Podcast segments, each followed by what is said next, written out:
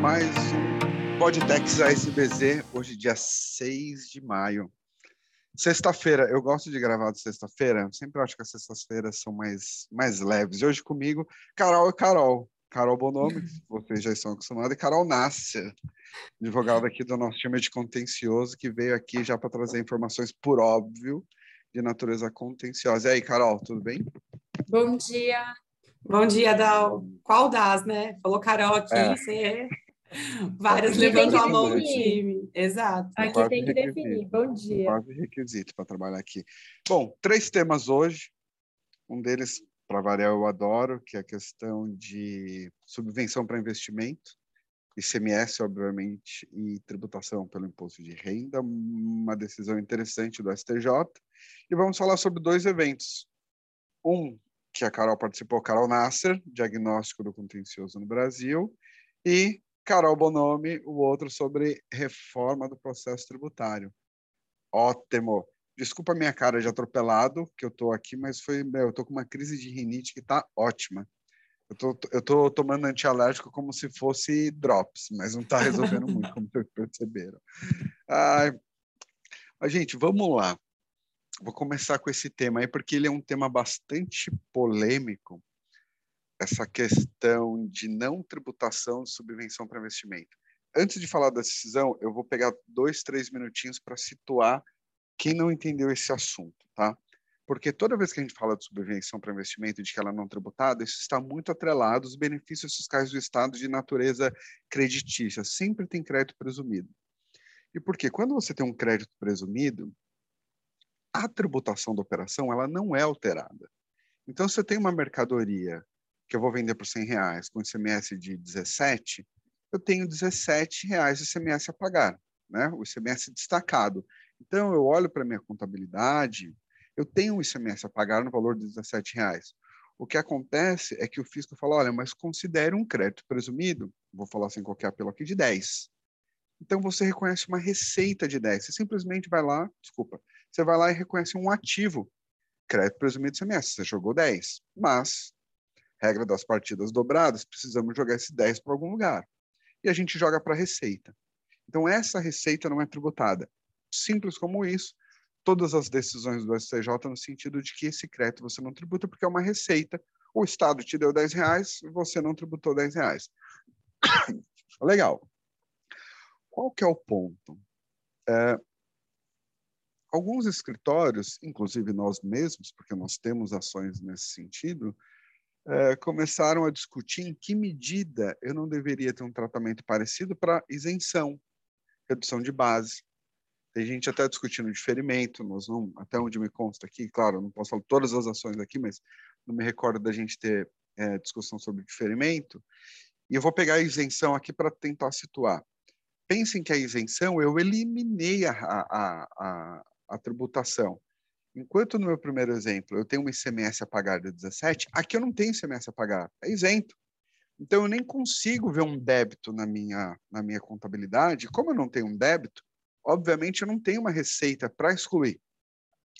Então, qual foi o racional? O racional foi, olha, mas veja, essa isenção, em alguma medida, ela está compondo o preço que eu estou ofertando para o mercado. Então, eu tenho que ter uma questão aqui quantitativa para que eu respeite a ordem jurídica de não tributar uma subvenção para investimento. Então, eu vou pegar o valor da isenção, esses 17, por exemplo, e descontar da minha base de tributação de imposto de renda. Foi assim que surgiu essa tese. O ponto, isso é interessante, que o judiciário não entendeu a tese ainda. Então, o que, que os juízes todos estão fazendo, enfim, é, desembargadores, basicamente estão falando, olha, ah, subvenção para investimento, ICMS não tributa, não tributa. E ninguém entendeu exatamente o que está acontecendo. Mas a procuradoria falou, opa, opa, opa, para aí, esse bicho aqui é diferente crédito presumido, ok, mas isso daqui sequer receita foi. O argumento da Procuradoria, em alguma medida, olha, não é toda e qualquer subvenção. É a subvenção que, em alguma medida, tem um efeito dado pelo Estado. Caso contrário, você está invertendo a lógica e você está tirando imposto de renda de algo que sequer foi concedido. Esse é um pouco o raciocínio.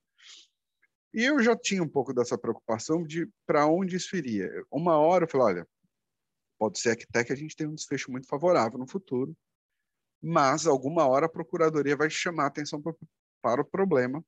Eu acredito que eles tenham conseguido um pouco aqui é, começar isso. E o que aconteceu no nosso caso? Basicamente, o STJ falou: olha, volta esse assunto aqui, analisa de novo para o TRF3, porque tem alguma coisa estranha aqui né? É, eu não quero entrar aqui, nem é nosso propósito, nos fundamentos da decisão e tudo mais, mas o que me chamou a atenção, e era isso que eu queria trazer, é para deixar um alerta aqui, falar, olha, esse assunto, ele é polêmico, né? A jurisprudência ela ainda está favorável, o que é bom, assim, faz sentido você ajuizar essa tese, faz bastante sentido, porque se ela transitar em julgado, claro que tem a questão da relativização da coisa julgada lá no STF, vai ser julgado e tudo mais, mas existe alguma chance de algumas empresas conseguirem um trânsito em julgado e surfarem uma onda bem interessante. Mas o meu ponto aqui, nós sabemos que tem algumas empresas fazendo isso de forma administrativa. Falar, olha, como tem decisão do STJ dizendo que eu não preciso tributar subvenção para investimento, vou fazer um cálculo aqui do qual é o valor que está isento e vou descontar da minha base do IR. Assim, para as empresas ter um perfil razoavelmente ou bastante agressivo, pode até fazer sentido, mas eu tenho uma preocupação de fazer isso sem uma liminar, sem uma discussão, porque existe um risco concreto de que a PGFN pode reverter isso para esses casos, tá? Então tem que tomar bastante cautela. Meu último comentário é que, e eu estou falando principalmente de isenção, redução de base e diferimento. O que pode eventualmente ser diferente, e eu acredito que vá ser, são as hipóteses em que eu tenho uma redução de base ou isenção, mas que eu posso manter o crédito. Porque daí eu tenho uma lógica um pouquinho diferente. Porque se eu tenho uma, uma situação que eu posso manter o crédito, talvez eu possa falar que esse crédito é uma subvenção e que eu não deveria tributar esse crédito para fins de IR e posso pensar em, de repente, excluir. Mas fato era isso. Eu queria chamar a atenção é, vamos colocar a barba de molho, pessoal, porque as decisões estavam todas indo, não, tá tranquilo, isso daqui é subvenção, subvenção, e deu uma mudança no panorama, tá? Mas, de novo, meu ponto é que toda vez que a gente discute isso com algum cliente que tem redução de base, isenção ou qualquer outro benefício semelhante, olha, faz sentido discutir. Mas, se você tem um perfil um pouco mais cauteloso, não sai simplesmente descontando isso da sua base de R, porque é parecido, mas é uma tese um pouquinho diferente, que vale a pena esperar um pouquinho mais para ser testado. É isso. Só para falar que não disse nada de CMS hoje. Perfeito, Dal. E eu acho que esse tema linka super com o que eu e a Carol vamos falar, que é a questão de contencioso, né? O quanto que às vezes você está para um lado, a bola totalmente vira, Exato. né? Então, Realmente, muito bom. A segurança jurídica. Segurança jurídica.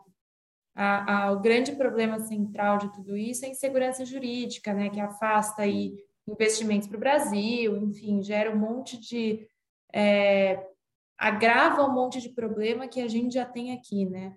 Sim. E aí, vamos falar um pouquinho de eventos? Vamos Carol falar Nasser, um vamos falar um pouquinho, já que falando de contencioso. E aí, como foi o evento?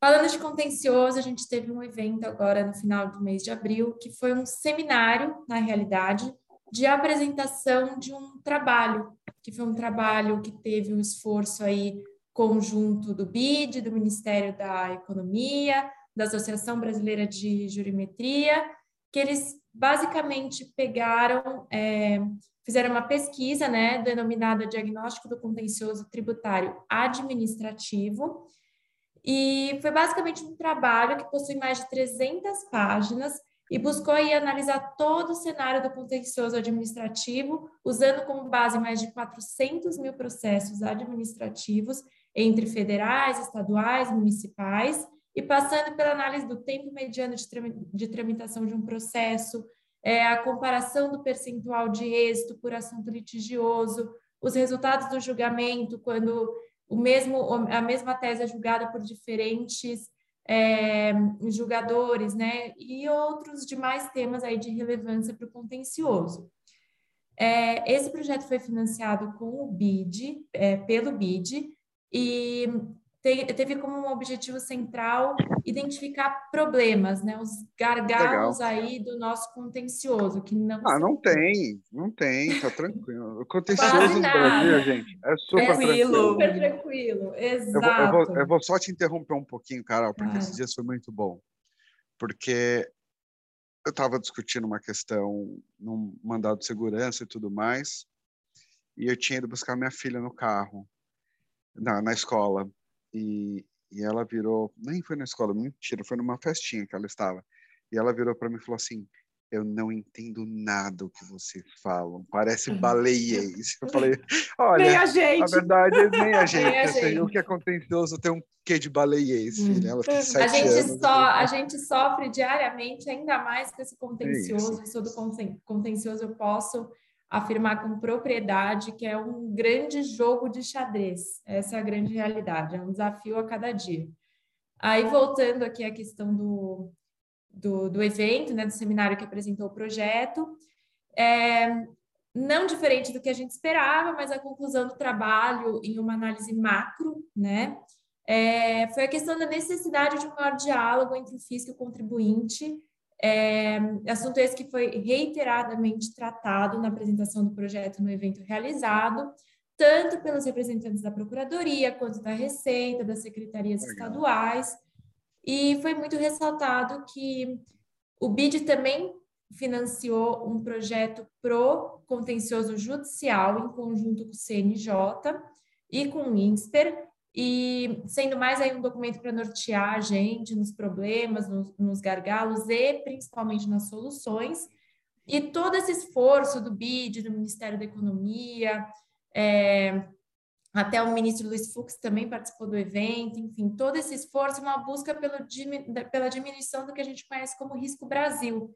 Então, o judiciário está se movimentando aí para a gente ver se a gente consegue finalmente colocar o Brasil num cenário de um país bom para investimento, um país que finalmente consiga integrar o CDE, enfim, várias maneiras de abrir portas para o Brasil é, principalmente nessa fase, né, que a gente está em um Brasil, num país, é, num cenário que ainda é um país emergente, só que é um cenário que a gente está pós-pandemia, com uma guerra na Europa, enfim, todos os cenários podem ser propícios para o Brasil começar a crescer. Só que para isso a gente tem que ter um, um, pelo menos uma segurança jurídica no judiciário, a gente tem que ter traçado as metas de, de resolução de conflitos internos no contencioso, no administrativo e no judicial.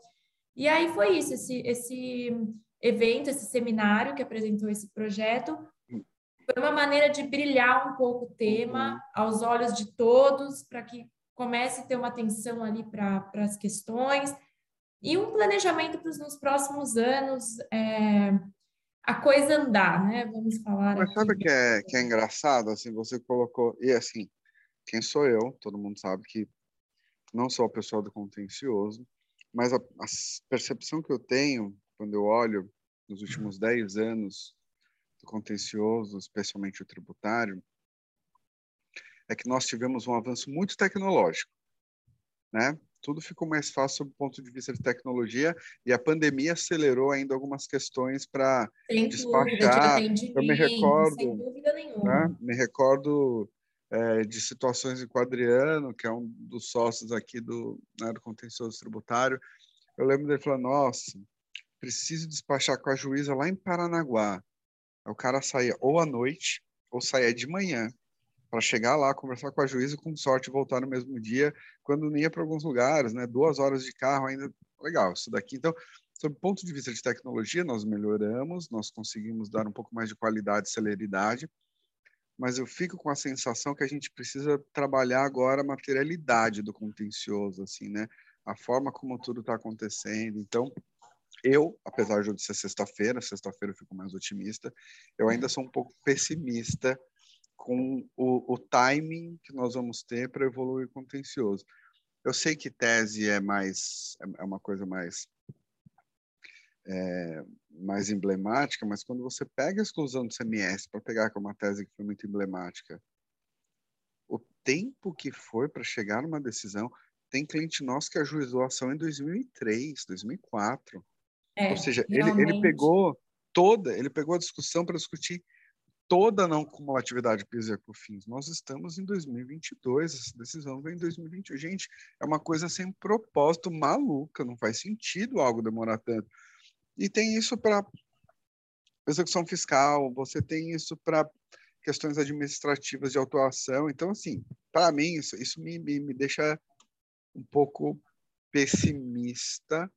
Eu estava conversando, para parar de falar também sobre esse assunto, mas conversando com a minha esposa esses dias, para quem não sabe, minha esposa também né, é, é, é, é tributarista. Beijo, Carol. Vamos ver, vai que ela está ouvindo a gente, né? Vamos mandar um beijo para ela. Que por coincidência também chama Carol. Mais uma, é Maria, é Maria Carolina. E ela estava falando de uma ação que é engraçada. Ela tem um caso que eu, assim, eu não lembro o caso, tá? Mas eu lembro que é um caso que acompanhou nossa vida. Então, assim, eu lembro quando ela estava grávida da nossa primeira filha, que ela foi, a gente estava em, em, em Carneiros, Pernambuco, que ela pegou um dia das férias e foi fazer uma sustentação. Foi para Recife, ou não, foi para Brasília. Ela foi para Brasília fazer uma sustentação. Ela estava grávida da Catarina. Ela ainda está cuidando desse caso, gente. Catarina vai fazer oito anos agora. Assim, você fala, gente, é um filho realmente, não pode demorar tanto assim. Então eu sou um pouquinho pessimista ainda com isso, mas espero eu também, que esteja errado. Eu também sou um pouquinho, até porque eu acho que a grande sensação do contribuinte, em que pese a gente tem aí sistemas um pouco mais tecnológicos hoje em dia, a pandemia de fato acelerou muito esse processo, mas a grande questão é que o contribuinte eternamente vai ter aquele, sentimento de combate com o fisco. Muito foi falado nesse seminário sobre a proximidade entre o fisco e o contribuinte, é, toda essa questão. Só que eu sou do contencioso, eu posso falar isso porque eu vivo isso na, né, na minha semana. É, a, a gente não consegue ter um, um, A gente tem um sistema da receita, a gente tem como falar com eles por esse sistema, mas a gente não consegue uma, uma solução por meio desse uhum. sistema aqui quem estiver escutando a gente, conhecer o chat da Receita Federal, vai saber do que eu estou falando. Mas é, é, quem é viveu questão, sabe. Assim, quem viveu sabe. É uma questão muito Amor. difícil, porque você tem o meio, você tem a tecnologia, você tem a entrada, mas você não tem a solução. Então, no final do dia, essa tecnologia é maravilhosa, mas ainda existe um sentimento no contribuinte de combate com o fisco, que, na minha opinião, é, vai demorar anos para que passe Sim. esse sentimento. Esse sentimento vai precisar de muita prova do fisco para a gente voltar a esse relacionamento. Mas aí, assim, eu não quero entrar na questão de funcionalismo público, mas tem tem duas pessoas maravilhosas que nos, nos assessoram aqui, o Charles e o Arthur. Mando um beijo para eles também. Que, e o, o Charles, é, são dois assessores aqui do escritório para assuntos filosóficos, vamos colocar assim. E ele colocou uma, uma provocação recentemente, num evento que nós tivemos, que é a resposta não é difícil para a maioria dos problemas. O difícil é você encarar a resposta. Encarar a resposta é difícil, porque é ali que você faz a coisa acontecer. Você precisa implementar isso. E ali é difícil, né? O, o Elon Musk agora, né, nós vimos um vídeo dele recente que ele ele fala, não vou lembrar agora o termo em inglês, mas basicamente ele fala assim, olha, as pessoas acham que tudo se materializa facilmente, porque a Apple faz o celular, ele não fala Apple, mas ele fala alguém faz o celular, alguém faz não sei o quê, o carro, mas assim, as coisas precisam ser fabricadas.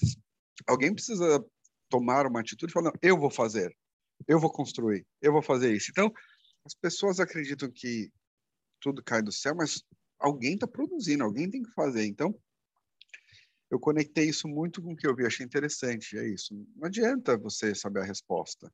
Tanto é que a gente sabe a resposta para muita coisa. O difícil é você enfrentar a resposta, colocar ela em prática, né? É. Mas, enfim, para a gente não fazer disso um monotema de lamúria do contencioso tributário. e aí, Carol Bonomi, vai traga boas notícias do outro evento que você foi. Infelizmente, não temos boas notícias. Brincadeira. Mas assim, fazendo um é. gancho, é. porque eu acho que agora esse tema são temas que, como diz o Dal, né, desde quando eu era estagiário, faz tempo, né, gente? reforma tributária, contencioso, são temas que sempre debatem. Alguns anos vêm mais à tona, né? Outros anos fica um pouquinho mais é, esquecidinho, mas parece que agora, esse ano, voltamos aí com os temas de necessidade de reforma do contencioso.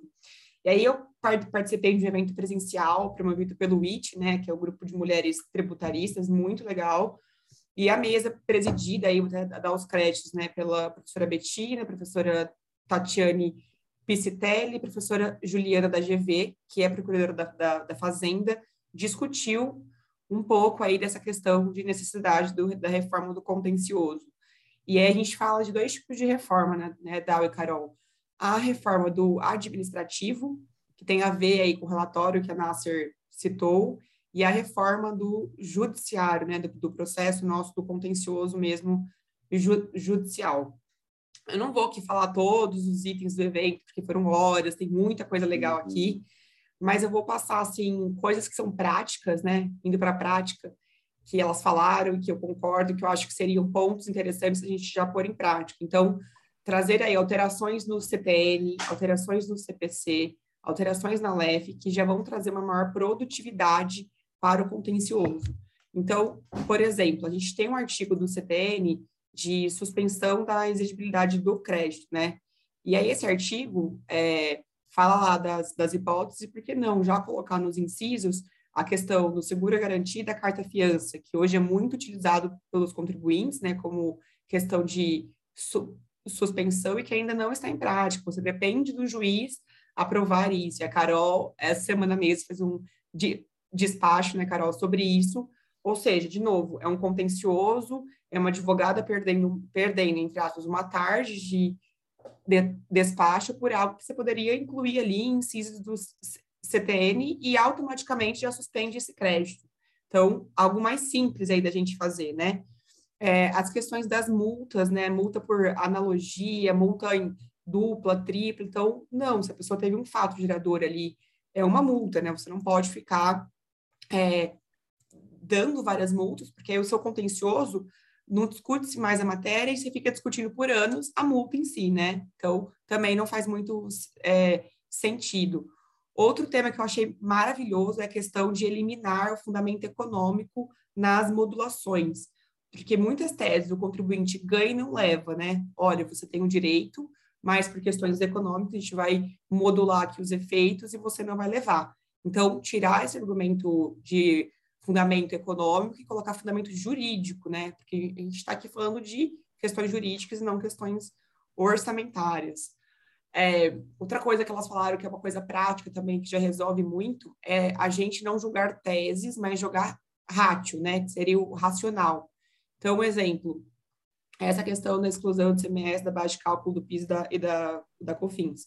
Basicamente, o que ficou é, é, sedimentado é que tributo não pode incidir na base de tributo. Então, todas as outras teses filhotes, por exemplo, a do ISS, já estariam julgadas pela mesma racional, pela mesma rádio.